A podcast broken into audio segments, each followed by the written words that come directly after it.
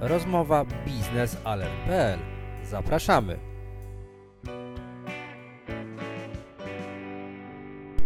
Podczas tegorocznej konferencji Offshore 2019 organizowanej przez Polskie Stowarzyszenie Energetyki Wiatrowej w kularach konferencji rozmawialiśmy z Michałem Śmigelskim, prezesem Morskiej Agencji Gdynia o stanie i modernizacji polskich portów i dostosowania ich do obsługi morskich far wiatrowych. Czy porty większe, ale i mniejsze w Polsce są gotowe na obsługę firm montujących farmy wiatrowe? O tym więcej w naszej rozmowie. Panie Michale, jesteśmy na konferencji e, dotyczącej sektora offshore.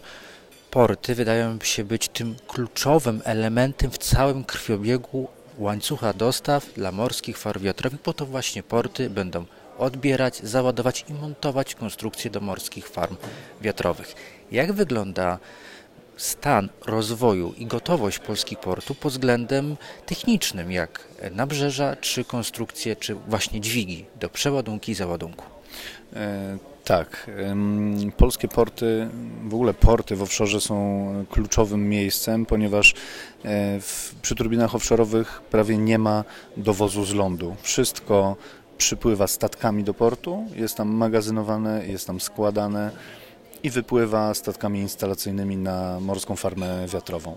Bez portu nie powstanie żadna farma wiatrowa na morzu i tutaj e, trzeba powiedzieć, że mm, aktualnie polskie porty e, no, są przygotowane częściowo. E, mówiliśmy tutaj cyfrę, to gdzieś w 85%, 90%, mm, ale nie mówimy o całych portach, tylko mówimy jedynie o terminalach kontenerowych. Te terminale kontenerowe w Gdyni czy w Gdańsku. Mm, dlaczego terminale kontenerowe? Ponieważ na terminalach kontenerowych są place składowe, które, na których można składować bardzo dużą ilość towaru, bardzo wysoko i one mają nośność y, rzędu 20 ton na metr kwadratowy, a to są właśnie, to spełnia wymagania y, wszystkich producentów turbin.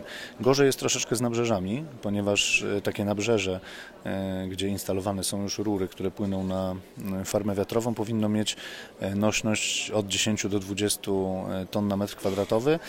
U nas te nośności mm, sięgają rzędu 4 ton na metr, aczkolwiek mm, są tam zainstalowane szyny do suwnic kontenerowych. Mm, te suwnice kontenerowe y, są bardzo ciężkie, one ważą ponad 1500 ton i zainstalowane są e, w ten sposób, że jeżdżą na e, trzech szynach i te szyny, pod tymi szynami są e, specjalne konstrukcje, pale są wbite, więc szyny idealnie przenoszą duże ciężary.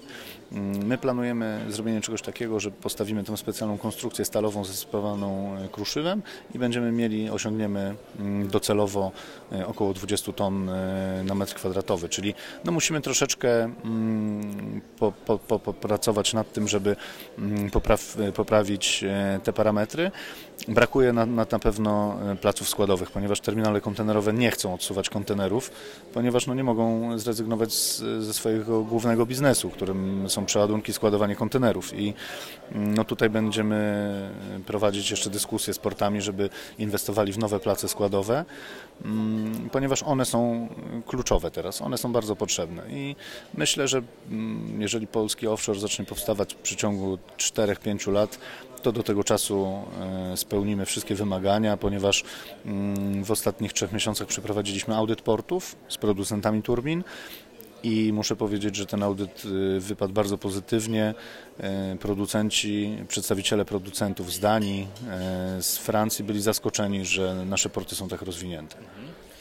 Z jednej strony mówi Pan, że inwestorzy zagraniczni mówią, że tutaj faktycznie jeśli chodzi o terminale kontenerowe, jesteśmy na dobrej ścieżce, ale patrząc na te mniejsze jednostki portowe, które są zlokalizowane najbliżej wydanych już pozwoleń na e, lokowanie tzw. Tak sztucznych wysp, a więc po prostu morskich far wiatrowych, tutaj jeśli chodzi o tor, tory e, i zagłębienie tych, e, tych portów, tych torów, one są, one są bardzo płytkie i to de facto uniemożliwia start tym portom w ogóle w wyścigu o jakiekolwiek e, kontrakty z inwestorami, z dostawcami technologii. Dokładnie. E, mówiąc o małych portach, e, mówimy o Władysławowie, Łebie, Ustce, Darłowie koło brzegu. Mm, no, Kołobrzeg może troszeczkę dalej jest zlokalizowany. Najbliżej zlokalizowana jest Łeba i Ustka. No, po audycie te porty no niestety nie spełniają w żadnym stopniu wymagań pod e, jednostki serwisowe, ponieważ jednostki serwisowe mają około 90-100 metrów długości i zanurzenie od 6,5 metra w górę, czyli tam nawet do 9 metrów. Mm, aktualne zanurzenia w tych portach w Darłowie mamy 4,5 metra, w Kołobrzegu 5, w Ustce 4,5, w Łebie 2,5 i po jesiennych sztormach e, zazwyczaj są e, zamulone. We Władysławowie chyba też mamy 4, 4 metry około. Mm, są plany przebudowy portu we Władysławowie i portu w Ustce.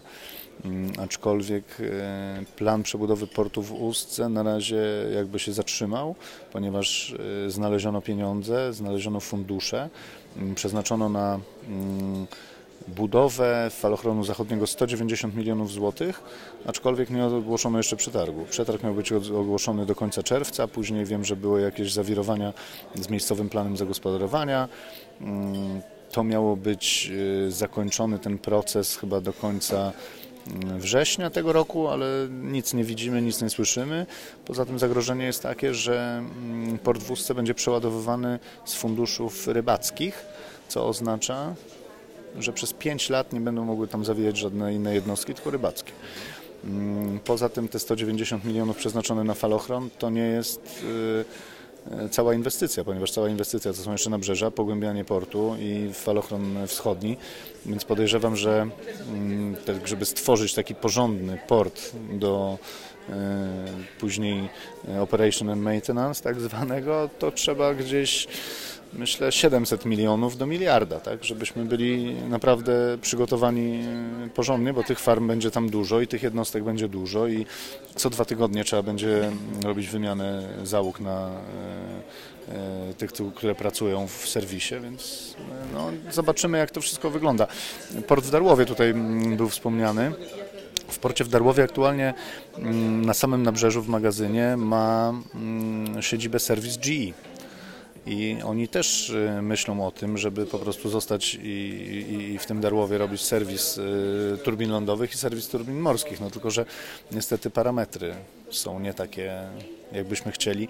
Te porty są stare, to są porty budowane y, nawet kilkaset lat temu.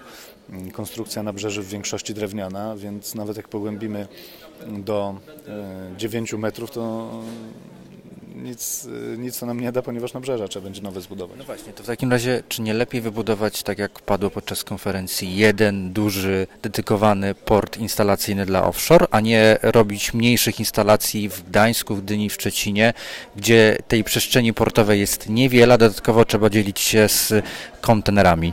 No tak, no idealnym, e, takim idealnym, możemy sobie tutaj mm, pomarzyć, idealną, e, idealnym rozwiązaniem byłoby stworzenie portu w Ustce, na zewnątrz, po prostu zewnętrznego portu, nowego, który by służył do instalacji i później do mm, e, nadzoru operation maintenance i, i, i, tych wszystkich kwestii serwisowych, portu serwisowego tak zwanego. No tylko, że mówię, potrzebna by była wola polityczna i olbrzymi nakład. To myślę, żeby się zamknęło w 2-3 miliardach złotych i później musimy pomyśleć, mm, czy to będzie miało sens, ponieważ e, budowa tych morskich turbin zajmie około 10-12 lat tego 10 gigawatów, może troszeczkę więcej, no 10-12 lat, a później czy sam e, serwis i, i e, utrzyma po prostu ten port? To jest pytanie. No. Trzeba by było się zdecydować. Tak samo mm, kolejne pewnie pytanie, które chciałbym Pan zadać, czy się opłaca budować polski statek?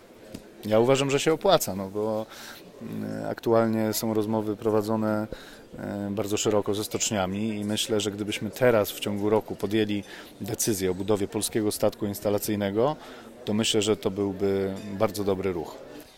Mamy doświadczenie budowy na przykład kablowców. To jest jakaś baza do budowy statków dedykowanych dla offshore. Oczywiście mamy doświadczenia też e, przy statkach instalacyjnych. Powstały trzy e, statki instalacyjne typu jackup. Innovation, e, Intonation i Tor chyba, jeszcze może jakiś mniejszy, w stoczni Christ w Gdyni. E, wówczas, kiedy one były budowane, Innovation był największą tego jednostką na świecie. Ona cały czas jest w, e, używana do, do instalacji farm wiatrowych, więc kompetencje mamy, doświadczenia mamy, mamy stocznie, tylko brakuje decyzji. Na zakończenie chciałem zapytać o jedną groźbę, która mam wrażenie krążyła podczas e, tego panelu dotyczącego infrastruktury, a więc groźby w postaci budowy polskiego offshore, ale e, za progiem, za miedzą w niemieckiej Rugi w porcie Sassnitz i na wyspie duńskiej Bornholm w porcie Renne. Nie obawia się Pan takiej e, groźby, że to porty polskie będą wykluczone z, te, z tego wyścigu właśnie ze względu na brak modernizacji technologii? E, tak, oczywiście. E, to jest przedmiotem e, wielu dyskusji. Ja, że tak powiem, generuję takie ostrzeżenia i, i, i, mówię o nich. I właśnie w prezentacjach, które robię, mówię o Zasnic, mówię o René, mm, ponieważ są to porty, które inwestują bardzo duże pieniądze w nowe nabrzeża Bornholm ma 15 hektarów placów składowych, najnowocześniejsze nabrzeża o super nośnościach. Oni mm, zaprojektowali ten port na wyrost. Tam chyba nośność nabrzeża ma 35 ton na metr, czyli to już jest naprawdę dla super wielkich turbin. Mm, wiemy o tym, że z Bornholmem jeden z producentów turbin podpisał kontrakt na 2021 rok do instalacji farmy wiatrowej Kriegers Flag, która znajduje się wybrzeży pomiędzy Szwecją, Bornholmem a Niemcami. Mm, no i później, e, jeżeli oni zrealizują budowę tej farmy przez dwa lata, to e, z automatu będą mieli puste place, żeby obsłużyć pierwszą, polską e, farmę offshore'ową, która planowana jest na 2024-2025 rok.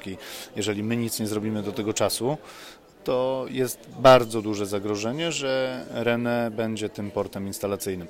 Nie wiem, czy będzie to Zasnic, szczerze wątpię, ponieważ no, ze względów politycznych pewnie niemiecki port byłby no, takim pewnie dużą kością niezgody w dyskusjach i nie wiem, czy ktoś by się zdecydował na taki ruch, aczkolwiek René jest bardzo silnym konkurentem. Tutaj podczas konferencji też jest przedstawiciel sportu René i na wszystkich konferencjach dotychczas był przedstawiciel portów René, a nie było przedstawicieli e, portów polskich.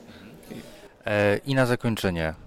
Rok 2024-2025 polskie firmy z udziałem w partnerów strategicznych instalują już e, konstrukcję. W ile to może być Pana zdaniem lokal contentu jeśli chodzi o polski łańcuch dostaw, bo to też było przedmiotem dzisiejszej dyskusji.